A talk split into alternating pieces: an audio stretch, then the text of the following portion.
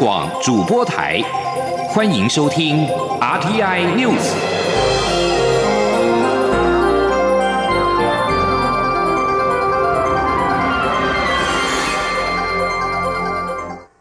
各位好，我是主播王玉伟，欢迎收听这节央广主播台提供给您的 RTI News。今天是二零一九年十月二十一号，新闻首先带您关注的是两岸焦点。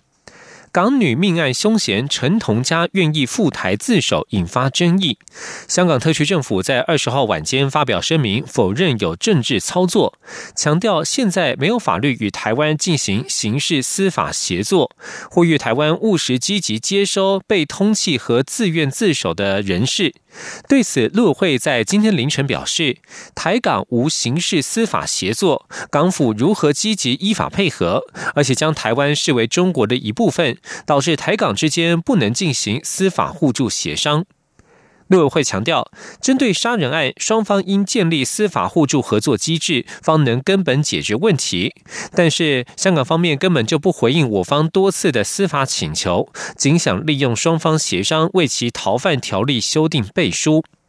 陆委会表示，杀人案的被告与受害者都是香港居民，若是负责任的政府，理应尽全力伸张公义，以抚慰受害者家属。而港府不思解决之道，漠视我方的司法请求在先，借机推动遭各方反对的逃犯条例在后，现在竟然意图规避自身应有的司法管辖权，其轻视港人遇害的程度令人惊愕。另外，陆委会也点名港府在本案上的政治操作，处心积虑的凸显港人在香港以外的中国大陆地区犯罪，港府没有任何管辖权，所以必须送回中国大陆审理。而港府也用相同的逻辑，企图将台湾纳入所谓的一个中国政治框架底下。港府与澳大利亚等三十个国家都签有刑事事宜相互法律协助，为何不能与台湾洽签司法互助协议？港府此举矮化台湾主权，也破坏司法正义与人权，台湾绝对不可能接受，不更不可能配合操作。另外，法务部在二十号晚间表示，台湾从未放弃港女命案的司法管辖权，案件仍然由士林检方侦办当中。但是，香港方面突然操弄嫌犯到台湾投案，而且不透过正式司法互助管道回应，真正以政治凌驾司法者，应是香港政府。本案加害者、被害者均为香港居民，而且预谋犯罪地在香港，港方应拥有司法管辖权。而港女命案也引发国内的政治效应，引发香港反送中运动的杀人嫌犯陈同佳传出有意来台投案，不过却遭陆委会以双方需有司法互助为前提，还指称香港放弃司法管辖权别具用心。国民党总统参选人韩国瑜在二十号受访时强调，司法权是主权的象征，他怒斥蔡英文总统。蔡英文政府严重伤害台湾的主权，只想继续利用反送中增加自己的选票。前天央网记者吴立军的采访报道。陈同佳日前携女友来台，并予以杀害后逃回香港。港府为此修订逃犯条例，却引发一连数月的香港反送中运动。不过日前传出陈同佳有意在二十三号刑满出狱后来台投案，香港特区行政长官林郑月娥也在十九号证实会安排陈同佳前往台湾。不过却遭陆委会以双方需有司法互助为前提，并强调我方有必要先对相关人员入境采取管制作为，还指称香港放弃司法管辖权。别具用心。对此，国民党总统参选人韩国瑜二十号下午针对媒体询及此事，脸色一变，强调司法权是主权的象征，但蔡英文政府却严重伤害台湾的主权，只想继续利用反送中增加自己的选票。韩国瑜说：“从这件事情，我们看得非常的清楚，民进党完全在利用香港反送中事件来增加自己总统。”大选跟立委大选的选票，如此而已，何来护台湾主权之有？此例一开，后果不堪设想。未来任何国家跟台湾没有引渡条约的，在台湾杀人放火跑掉之后，我们政府司法单位还不让人家来投案，这不是在开玩笑吗？所以蔡英文总统、民进党政府说最能护台湾主权，结果伤害台湾主权最深的，就是民进党的执政。另外，对于媒体关切，韩国瑜十九号晚间在造势场合差点遭民众扔鸡蛋砸中，韩国瑜则表示，台湾最宝贵的价值就是言论自由，但他反对暴力，也相信绝大多数的台湾人民都反对暴力。如果选举一到，就用这种丢鸡蛋或丢其他东西的准暴力事件，这并非好事。但他并不打算追究，也希望警方不用再追究，只要未来不会再有类似的事件即可。中央广播电台记者吴丽君采访报道。继续带您持续关注选战的焦点。国民党十月下旬即将展开不分区立委提名作业。国民党内对于要找形象好还是具有战力的人选，目前没有共识。有国民党中常委认为，党内不乏形象派，因此主张找敢冲突的人。学者则是建议，国民党可以找兼顾形象与战力的地方派系第二代担任不分区立委，推动世代交替。今天央广记者刘品熙的专题采访报道。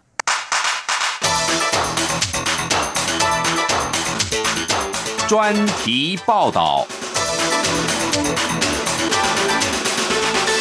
国民党预计在十月二十三号中常会通过不分区立委提名办法与时程，名单将在十一月中旬前定案。但党内卡位大战早已展开。国民党中常委曾文培认为，不分区提名应该着眼于战力，虽然专业问政很重要。但只要团队够强，都可以弥补不足。因此，专业并非不分区立委必备的特质，反而是要对党绝对忠诚，能够执行党的决策，而且必须具备战力。这个战力不只是在国会的问政火力，也在于耕耘地方、投入区域选举的斗志。他指出，大部分不分区立委做完一届就结束了，这样对国民党帮助不大。既然不分区立委没有地方选举的压力，就该在四年任期内选择没有国民党立委的选区蹲点扎根，替国民党扩充票源，不要让党永远在艰困选区都要派出牺牲打。他说：“他不是到，他的选举压力并不会那么大。但是他应该要利用他这四年，呃，党给他的这个机会，去帮党扩充票源，否则一样以后永远。”国民党这个所谓的监管选举永远找不到的，永远就是就是要派这种所谓的什么西征党，或者是是或者是或者是这这种这种区域，我们国民党永远没有把当选区域立委。我觉得这个就是不分区应该要去做的。成功大学政治系教授丁仁芳也直言，政党必须生存，光考虑形象是活不下去的。以往国民党提名形象好的立委，也不见得有加分效果。政治是很务实的，不是学者讲讲理想就算，必须要能帮忙冲票。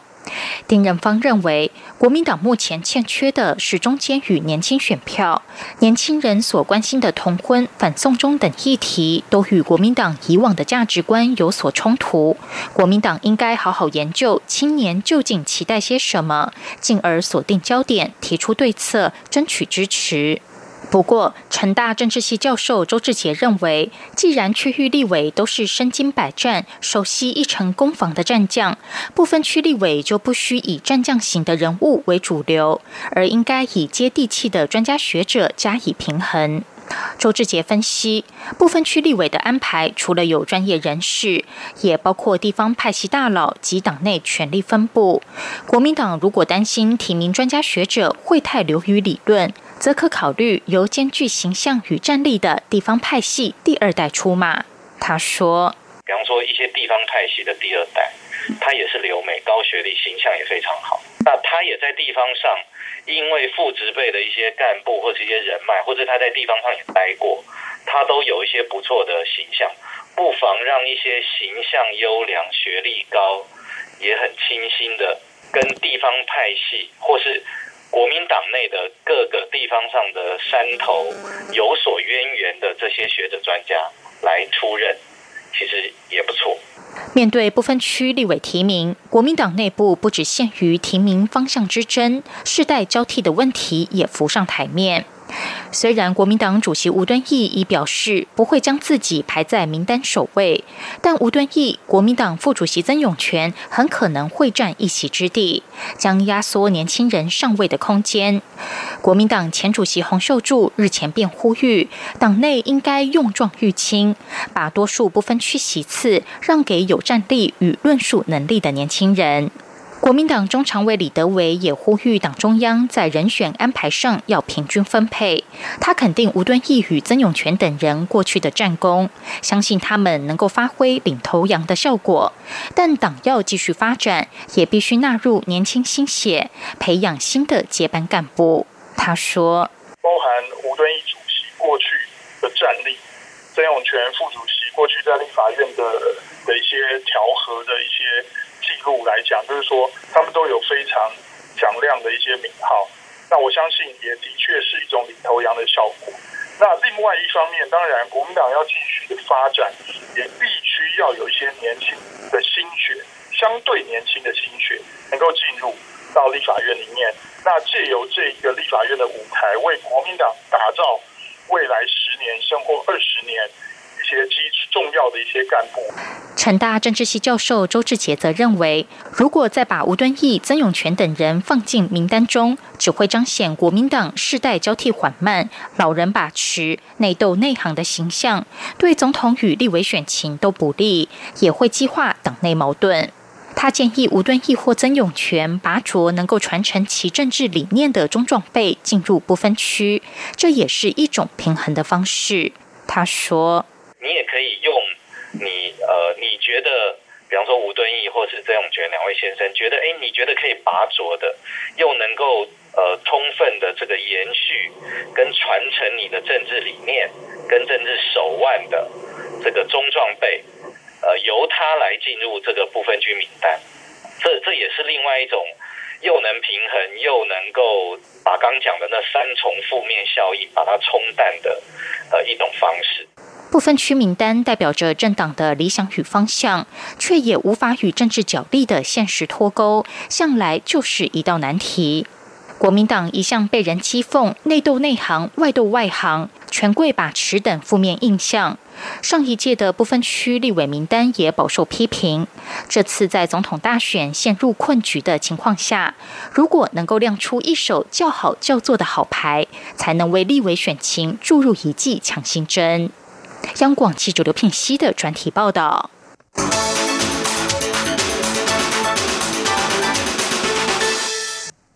而在民进党的选战动态方面，争取连任的蔡英文总统二十号到台中市出席全国劳工干部后援会成立大会，并且表示感谢劳工朋友的努力，国家才可以不断往前进，创造许多让人骄傲的成果。选战倒数八十多天，蔡总统呼吁让国会过半，让过半立委相挺总统的改革和建设计划。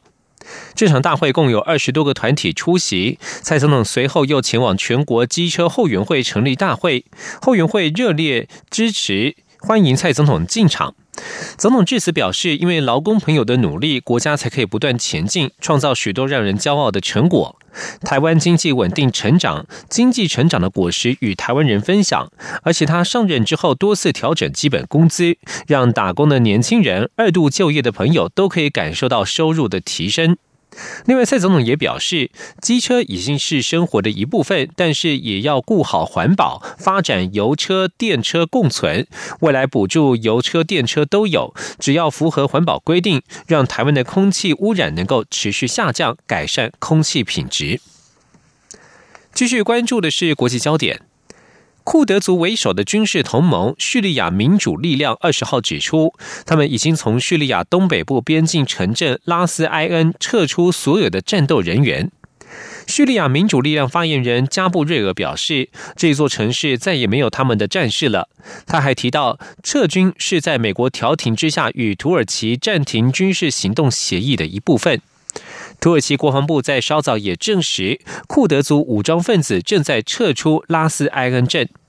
尽管土耳其和美国达成协议，但是土耳其国防部稍早也宣称，叙利亚人民保卫军二十号仍然在叙叙国东北部发动攻击，造成土耳其军队一死一伤。焦点转到瑞士的政坛。瑞士国会大选投票二十号落幕，初步预测显示，瑞士人民党渴望拿下百分之二十五点八的得票率，蝉联第一大党；绿党得票率将比上一届选举大幅攀升五点九个百分点，成为百分之十三，渴望成为国会的第四大党。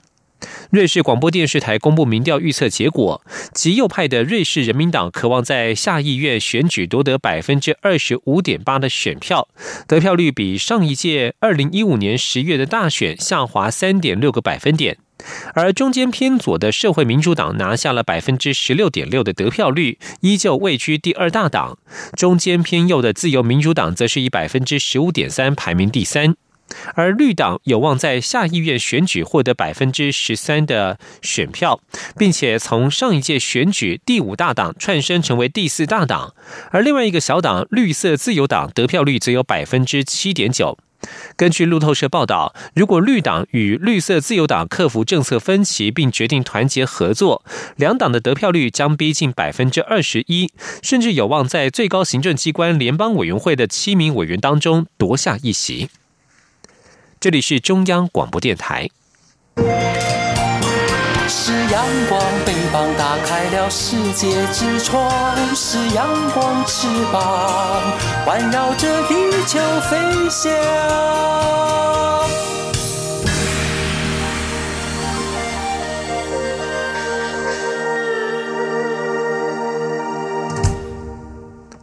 各位好，我是主播王玉伟，欢迎继续收听新闻。体坛传出捷报：二零一九亚洲棒球锦标赛，台日在昨天晚间争夺冠军。台湾队攻守有表现，野手江建明想要打给爸爸看，关键超前的安打带起士气。刘志荣飙速稳守之下，率领球队拿下魁违十八年的亚锦赛冠军。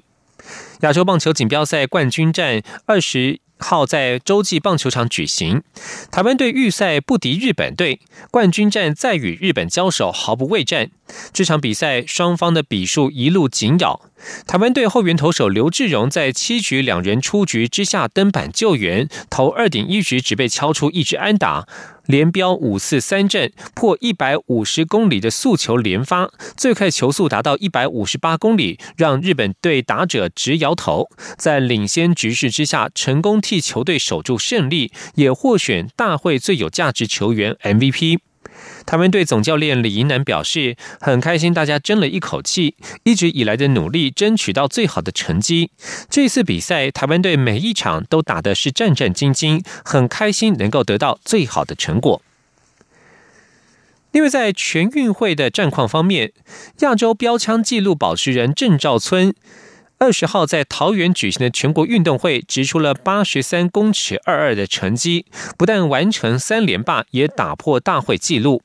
但这场比赛更重要的就是重建郑兆村的信心，因为他在日前卡达杜哈世界田径锦标赛仅直出七十七公尺九九，以第十名作收。虽然这个名次是台湾参加世田赛有史以来的最佳成绩，但是他本人感觉很失望，因为这个成绩跟他本季最佳的八十九公尺零七还有一大段距离。郑兆村透露，接下来将在十一月初展开冬训，并且在十一月十五号前往天津一地训练。继续要关注的是台湾的农业外销的成就，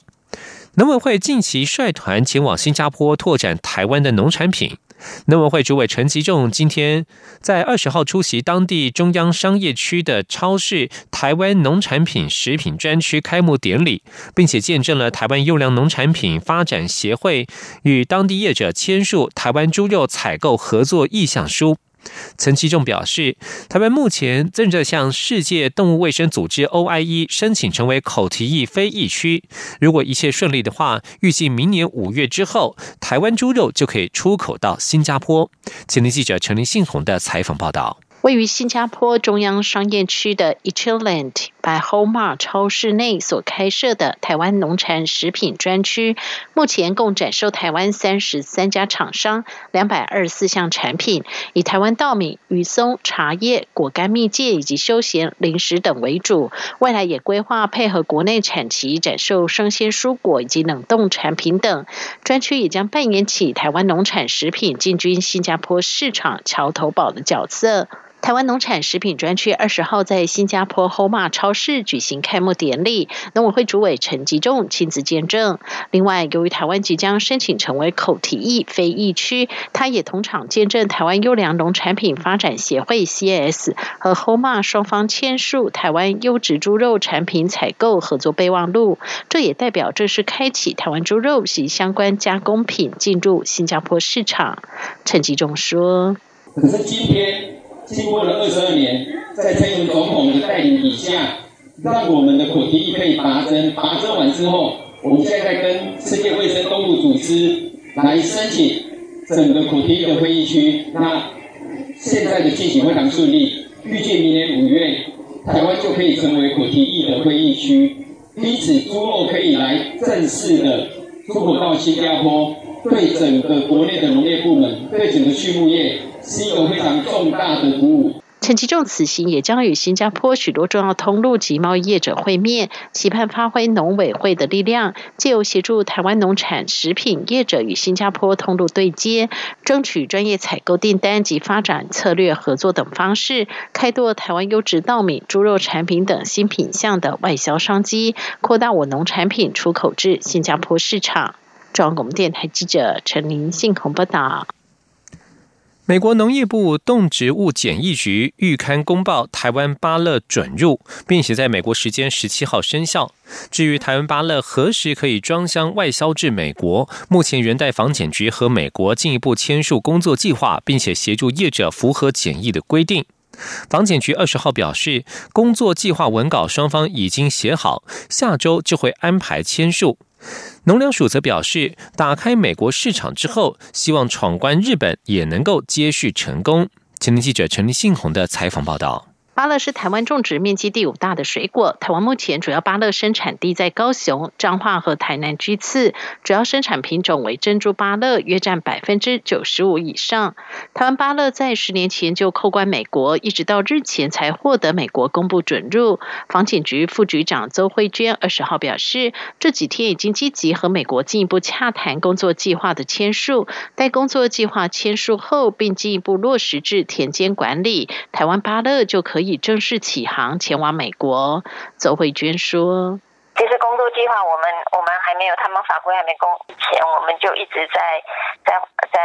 沟通了。那现在差不多了，差不多了，接下来就是很快的要来签署，签署以后就是大家就是按照工作计划来完成，然后按照美国的规定，顺利的把巴拉卖到美国去。”台湾芭乐在打开美国市场后，希望闯关日本也能继续成功。农粮署署长胡仲一说：“那日本还在审查，那我在驻日期间的时候跟日本人一直谈，那日本人就就说啊，我们的人手不足，那呃很多国家对我们申请有一百五十几个产品，所以他们没有办法很快就给我们。”根据农委会的资料，加拿大为巴勒主要外销国，其次为中国、香港及新加坡。以今年外销量来看，截至九月止，巴勒总外销量为四千两百多公吨，加拿大就占了五成，中国和香港则各有六百多公吨，新加坡则是四百五十多公吨。中央广播电台记者陈林信同报道。继续关注的是工位议题。副总统陈建仁二十号出席由卫生福利部与外交部共同主办的二零一九台湾全球健康论坛时指出，台湾是一个医学重镇，介于太平洋与印度洋之间，许多传染病现在已经不分国际，因此台湾作为全球卫生体系的重要成员，也希望与各国合作，分享台湾经验，建立更全面的疾病防治网络。今天央广记者吴丽君的采访报道。第十五届台湾全球健康论坛二十号起一连两天在台北国际会议中心隆重揭幕。今年大会主题为如何迈向永续、安全与健康的二十一世纪都市生活。除了邀请到包括美国疾病管制与预防中心传染疾病副署长 J.C. Butter 在内的三十三个国家八十三位讲者官员及台湾各领域专家近一千五百。百人与会外，副总统陈建仁也莅临会场致辞。陈建仁除了细数台湾近年来在医药卫生及社会福利方面的进步与发展外，他也期盼台湾作为全球卫生体系的重要成员，未来能与各国合作，分享台湾经验，建立更全面的疾病防治网络。陈建仁说：“As an important member of global public health community.” Community Taiwan 作为全球卫生体系重要的成员，台湾也将积极促进与各国的合作，希望建立更全面的疾病防治网络。卫福部长陈时中则表示，这个论坛是副总统陈建仁担任卫生署副署长时创办，十多年来，随着参与的专家学者越来越多，今年更创下史上新高。还首度与环保署合作，探讨环境与健康的议题，并扩大论坛的影响力。陈时中说：“今年我们报名的人大概有一千四百多位，但历年最多。那讲员从国外来的也有四十五位。我想我们办的越来越大，能够连接越来越多。”然后请来的国际讲员也不单只是在这里讲，我们也安排很多跟政府部门、跟 NGO 来做对谈，让他来到台湾一趟，发挥最大的效益，也跟台湾的相关组织或者我们的官方组织能够做更密切的联系，建立更友好的国际关系。根据世界银行的资料显示，两千零七年全球生活在都市的人口首度超越了人口总数的五成，二零一八年更成长到五成五以。上高达四十一亿人，随之衍生的健康与环境问题，也成为各国政府面临的重大危机与挑战。中央广播电台记者吴丽君在台北采访报道，关注性别平权。第十七届台湾同志游行将在十月二十六号登场。今年特别邀请了出柜创作歌手 Hush 担任彩虹大使，希望以正面态度和经验鼓励同志社群。青年记者江昭伦的采访报道。台湾同志游行活动在即，游行总召郑志伟表示，今年台湾通过了同婚专法，同志可以成家了。虽然距离真正的平等还有一小段距离，但性别团体、同志团体希望在同婚元年能号召二十万人一起参与游行，为真正的平等、为台湾的多元而努力。今年台湾同志游行主题定为“同志喝醋逼”，就是希望让社会大众正视同志的存在。郑志伟说。我们希望同志可以成为大家的后促逼，而台湾这块社会上的每一份子也应该开始来学习面对同志，其实就在你身边。他可能是你的邻居，他可能是你的同事，他可能是你的同学，他甚至会是你的家人。对，那这也是我们今年游行第十七届同志游行的主题：同志后促逼。郑志伟表示，他们发现同志勇于向身边亲朋好友出柜，是最好的对话与教育。对社会带来相当正面的影响，也因此他们决定邀请出柜创作歌手 Hush 担任今年台湾同志游行彩虹大使，鼓励更多同志勇敢做自己。Hush 曾获金曲奖金鹰奖提名，也为乐坛天王天后创作经典歌曲。此外，他也曾为避谈自己的性向，并在今年五月二十四号同婚专法上路前向家人出柜，并获得家人祝福与支持。Hush 说，他很常参与同志游行。感觉自己不止见证历史，也是历史的一部分。很荣幸今年能接下彩虹大使的任务。哈许说：“今年因为是同婚的，算是元年嘛，我们可以这么说。所以我觉得种种的因素综合起来，我觉得可以接到今年担任今年的彩虹大使。”是一个我不应该错过的属于我的荣幸，所以我就开了一个走完全程再上台的条件之后，很愉快的接下了这个工作。今年台湾同志游行路线规划由台北市政府前出发，并在市府广场设有彩虹市集以及彩虹亲子嘉年华。包括同志团体、宗教与教育界团体、艾滋阵线、同志家庭等参与的游行队伍，将从逸仙路转进忠孝东路，最后由林森南路转仁爱路，抵达总统府前凯达格兰大道。届时，哈旭也会在终点舞台上用温暖的歌声为同志社群加油，让世界看到台湾支持多元、共荣和人权的力量。中国电台记者张超伦台北采访报道。以上新闻由王玉伟编辑播报，这里是中央广播电台台湾之音。